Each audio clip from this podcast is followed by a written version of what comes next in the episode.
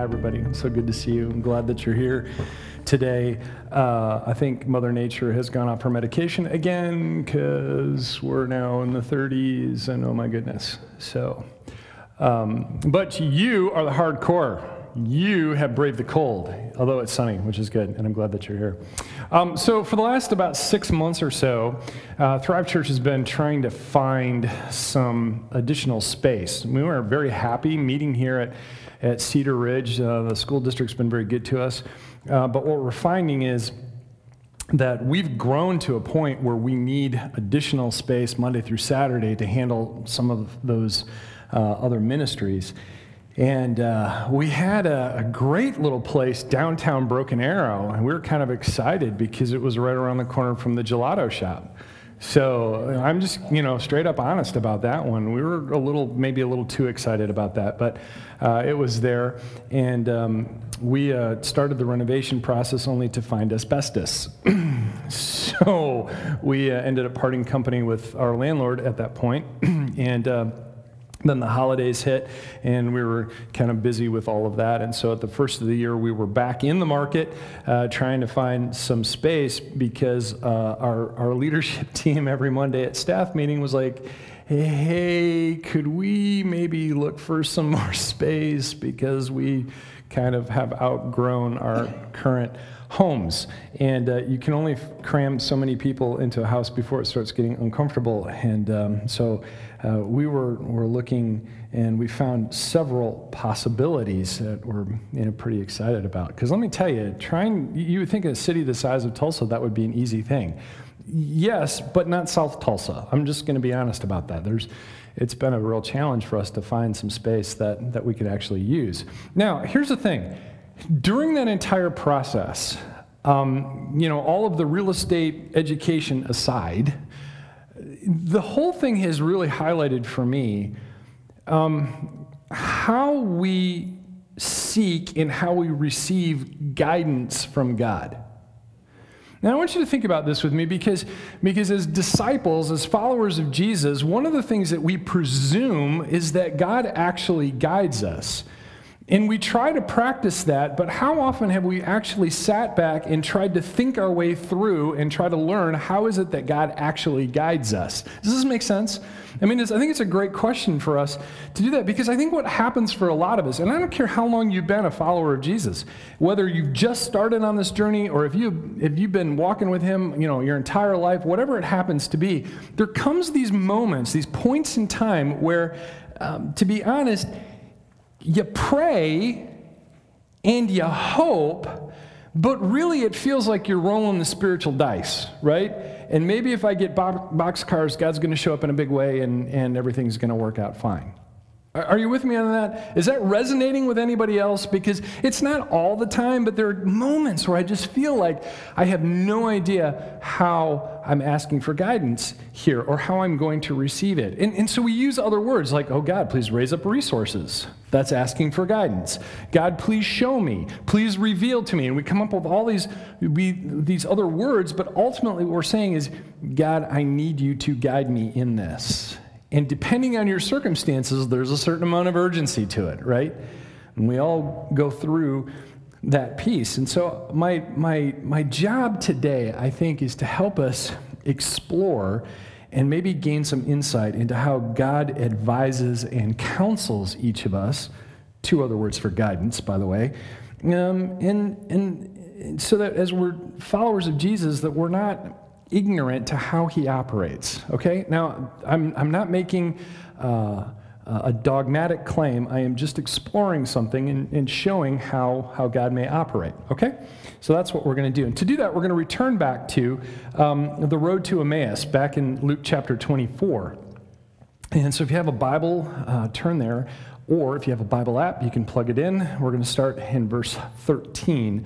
We're going to read through it one more time, and I'll make a couple little comments as we go along, and then I'm going to offer some thoughts at the end, okay? So that's what we're up to today. So Luke chapter 24 is where we are. Now, the, the, that same day, meaning the same day that um, the women went to the tomb and found it empty, right? We talked about that Resurrection Sunday a couple weeks ago. Now, that same day, two of them were going to a village called Emmaus, about seven miles or two hours walk from Jerusalem. They were talking with each other about everything that had happened. Now, we don't know the reason for the journey. Uh, it's not important to Luke, and so he doesn't mention it. We just have two disciples who are, who are heading in that direction. As they talked and discussed these things with each other, Jesus himself came up and walked along with them but they were kept from recognizing him. He asked them, What are you discussing together as you walk along? And, and I love this, this idea. They stood still, it stopped them in their tracks, and their faces were downcast. If you've ever been to a funeral and you have the um, kind of the reception afterwards, uh, very often you'll hear this ebb and flow. I've, I've been to a number of these um, where you'll hear people kind of laughing and joking because they're remembering some good times, and then it's like all of a sudden the entire room remembers why they're there. And it gets real quiet, right? That's what's happening here. They stood still. It kind of stopped them in the tracks. What are you guys talking about? And it stopped them, and their faces are downcast. And I think that's a, really in, insightful um, thing. And then um, one of them named Cleopas, who we think is a relative of Joseph, um, Jesus' earthly, earthly father, asked him, Are you the only one visiting Jerusalem who does not know these things that have happened there in these days? And I love Jesus' question What things? Talk about baiting, right? What things are you talking about? About Jesus of Nazareth, they replied. He was a prophet powerful in word and deed before God and all the people. The chief priests and our rules, rulers handed him over to be sentenced to death, and they crucified him. But we had hoped that he was the one who was going to redeem Israel. And what is more, it is the third day since all this took place. Very emotional response here. In addition, some of our women amazed us. They went to the tomb early this morning but didn't find his body. They came and told us that they had seen a vision of angels who said he was alive. Then some of our companions went to the tomb and found it just as the woman had said, but they did not see Jesus. Can you imagine the emotion of this? Remember, we've read this, I don't know, a few hundred times um, over our lifetime, but these are the people who are experiencing it for the first time. Can you imagine the emotions that they were feeling? How would you feel? There's a good chance that they would feel that same way. There's a lot of confusion here because this is new. This is not something that people had, had seen before. And so they're trying to make sense of it as best as they possibly can. now, he said to them, How foolish you are, talking about Jesus. He said to them, How foolish you are, and how slow to believe all that the prophets have spoken. Did not the Messiah have to suffer these things? And then enter his glory. And I love this. And beginning with Moses and all the prophets, he explained to them what was said in all the scriptures concerning himself. What an amazing moment that would have been, right? To have somebody open that up, up to them. It's kind of a funny, surprising response. As they approached the village of Emmaus, to which they were going, Jesus continued on as if he were going farther. But they urged him strongly, Stay with us, for it is nearly evening, the day is almost over. So he went in to stay with them. When he was uh, at the table with them, he took bread, gave thanks, broke it, and began to give it to them. Then their eyes were opened, and they recognized him, and he disappeared from their sight. I just got to say, that would have been so cool. it just would have been an awesome thing to, to actually witness, to experience. Now, there's no indication that these two brothers were at the Last Supper, okay? There's nothing in the text that says that. But I find it so amazing, so beautiful that Jesus still uses that simple act of breaking bread to reveal, him, reveal himself. And it strikes me that every time we do communion, it's the same thing. He's revealing himself. He's revealing himself. Interesting thought. Now, they asked each other, Were not our hearts burning within us while he talked with us on the road and opened the scriptures to us? They got up and returned at once to Jerusalem. There they found the eleven and those with them assembled together and saying, It is true, the Lord has risen and has appeared to Simon. Then the two told what had happened on the way and how Jesus was recognized by them when he broke the bread. Now, there's a, uh, um, or I should stop and I should say that this is what we talked about last week, is that they changed their plans. They actually turned around and went back to Jerusalem. So another two hour walk. And what they did is they shared the story. And we talked about this last week, how important it is for us to share the story in the fledgling moments of the early church right here, this was an exceptionally pivotal moment because all of these things were beginning to occur about this risen risen Jesus and, and those disciples, those 11 who had spent that time, needed to hear this. But I want you to know what Luke is doing here. Luke is employing a certain amount of literary um, savvy He's a very sophisticated author. So think about this. Remember, Jesus dies on the cross. His disciples, including this group of women, see that occur. His body is taken down off of the cross and placed in the tomb. And Luke is very specific. He wants us to know that this group of women actually saw the tomb and the fact that his body was laid to rest there. And so when they returned a few days later to do what they were tasked to do, and uh, they arrived, that same tomb was empty, and instead they were met with angelic beings who said, He's not here. In fact, that great phrase, Why do you search for the living among the dead? Okay? Then we have this story where Jesus actually appears. Now remember, since his death, he's not appeared. So he appears here. And what I find so fascinating is in the very next verse.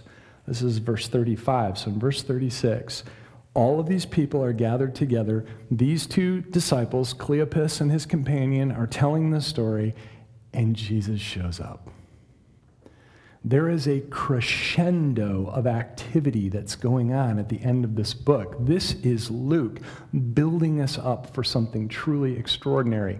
And Jesus spends time with his disciples, and right at the very end of all of this, he is dramatically taken up into heaven. Oh my gosh, that is ready for Hollywood type of movie stuff, right? There's this movement that's going on in the text. This is going somewhere, and Luke is trying to get us there by showing this little bits at a time, little bits at a time, and it's getting bigger and it's getting bigger, and all of a sudden, boom, there it is. Jesus is in the room with them. It's fascinating. It's a beautiful story. And it ends with this dramatic uh, ascent into heaven.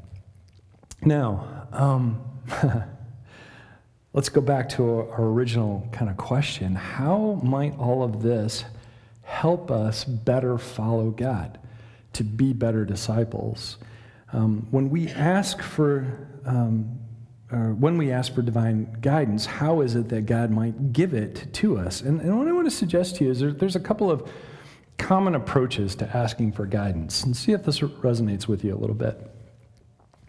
Um, the first one, uh, the first approach, is what I would I would call um, having a destination already in mind. For those of you who like Seven Habits and Stephen Covey, this is begin with the end in mind, right? So what often happens is, is that we have a certain idea in our mind, and we want to pursue that idea. And when we pray for guidance, what we're really asking for is God help God help us get there. Help us get to that destination. Help us to find that outcome, right? That's really what we're asking. We're beginning with that destination in mind. This is what I'm after. God, I want you to bless this. And so I'm going to ask for guidance to get there. Um, and, and we pursue it hard, and we hope that God is there at the end with us, going, hmm, hmm, hmm, and we get all the blessing right? That, that's what we're really looking for. And, and this is a legitimate thing because remember, there's that passage in Proverbs chapter 16 that says, uh, commit your. Um, uh, your way, the things that you're doing to God, and He will establish your plans. Have you heard this verse before? This is a common proverb that's, and that's exactly what's happening here. Is that you've got some plans, you're going after it, and you're asking for God to to bless that. Now, presumably, you're, you're not doing anything that's you know contrary to the will of God or sinful or something like that. But the point is, is that we start with that end in mind, and again, it's a legitimate response. And so I was thinking about this in, um, in relation to our search for some space. And we could have done this a, a number of times. Uh, we had three or four opportunities that we could have we could have gone after and uh, s- spent a lot of money and spent a lot of time and energy trying to get something to work for us. And God may or may not have blessed it. I don't know.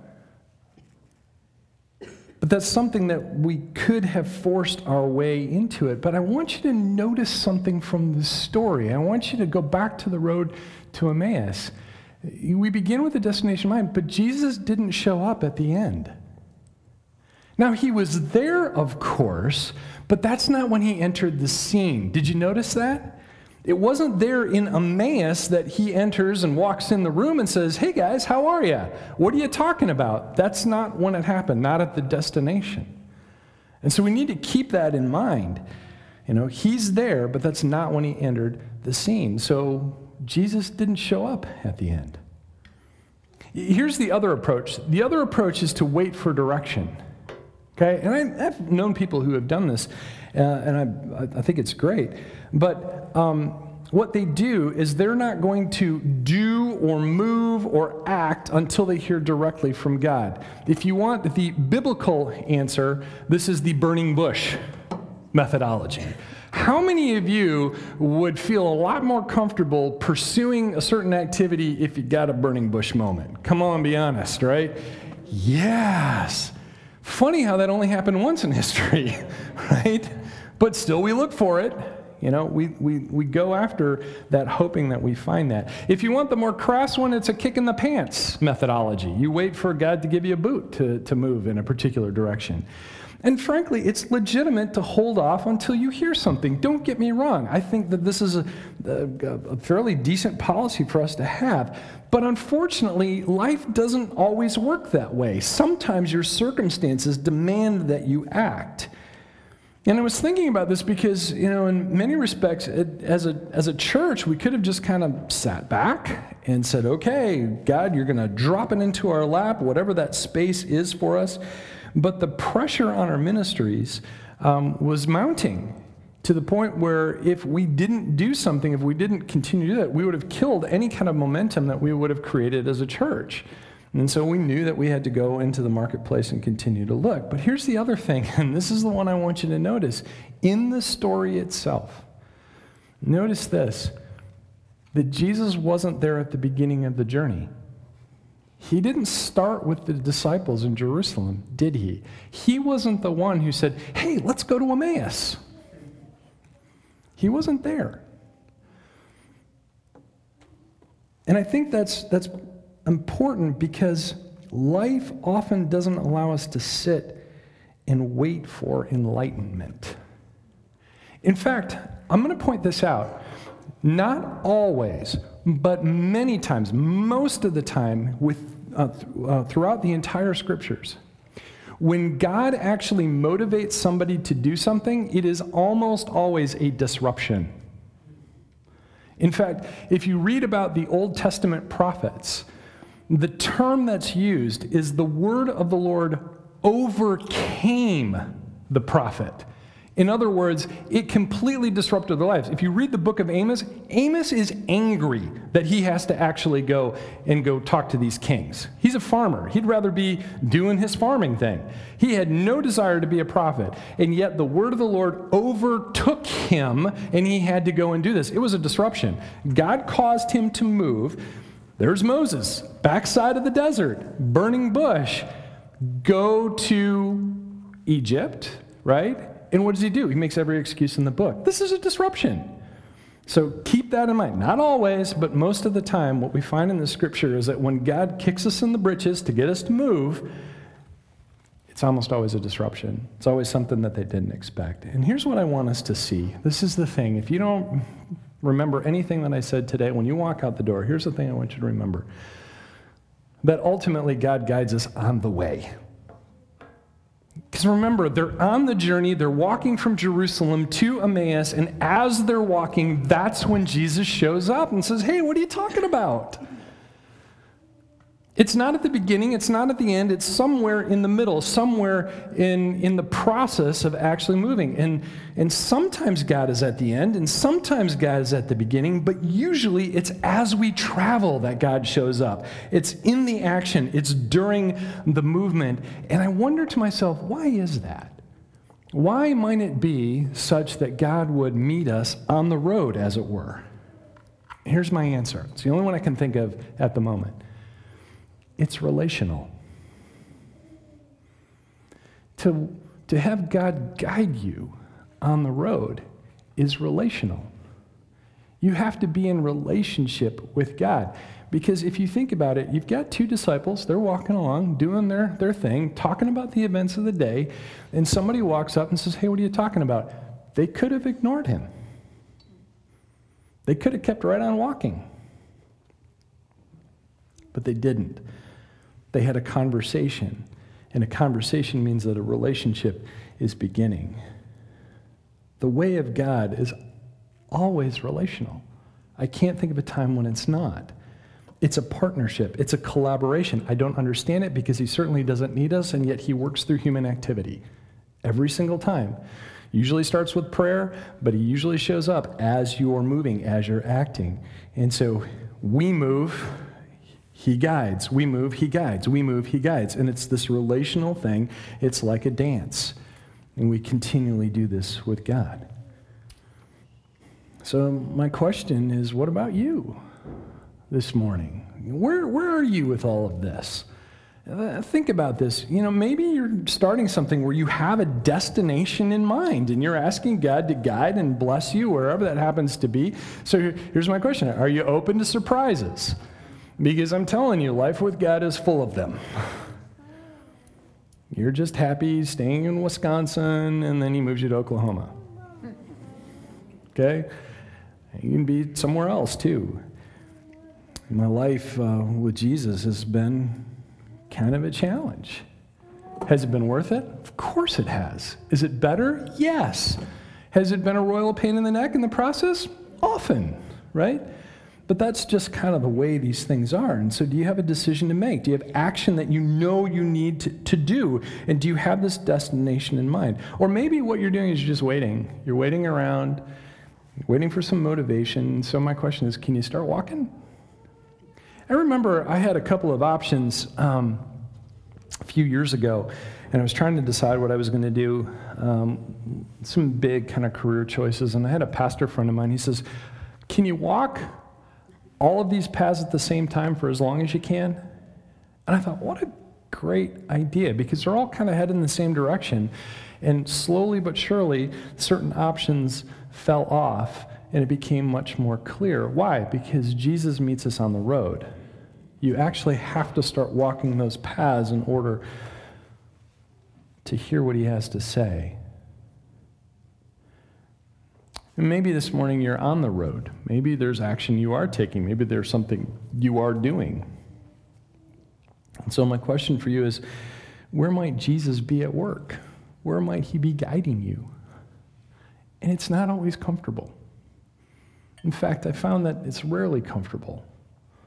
But that's where the growth really is. That's when my relationship with, with Jesus actually grows, when things get rough, when they get uncomfortable when I get a stone in my shoe, right? That happens. Hmm. So I don't know where you are today, but um, lately I've been finding myself with my stool back in the back corner.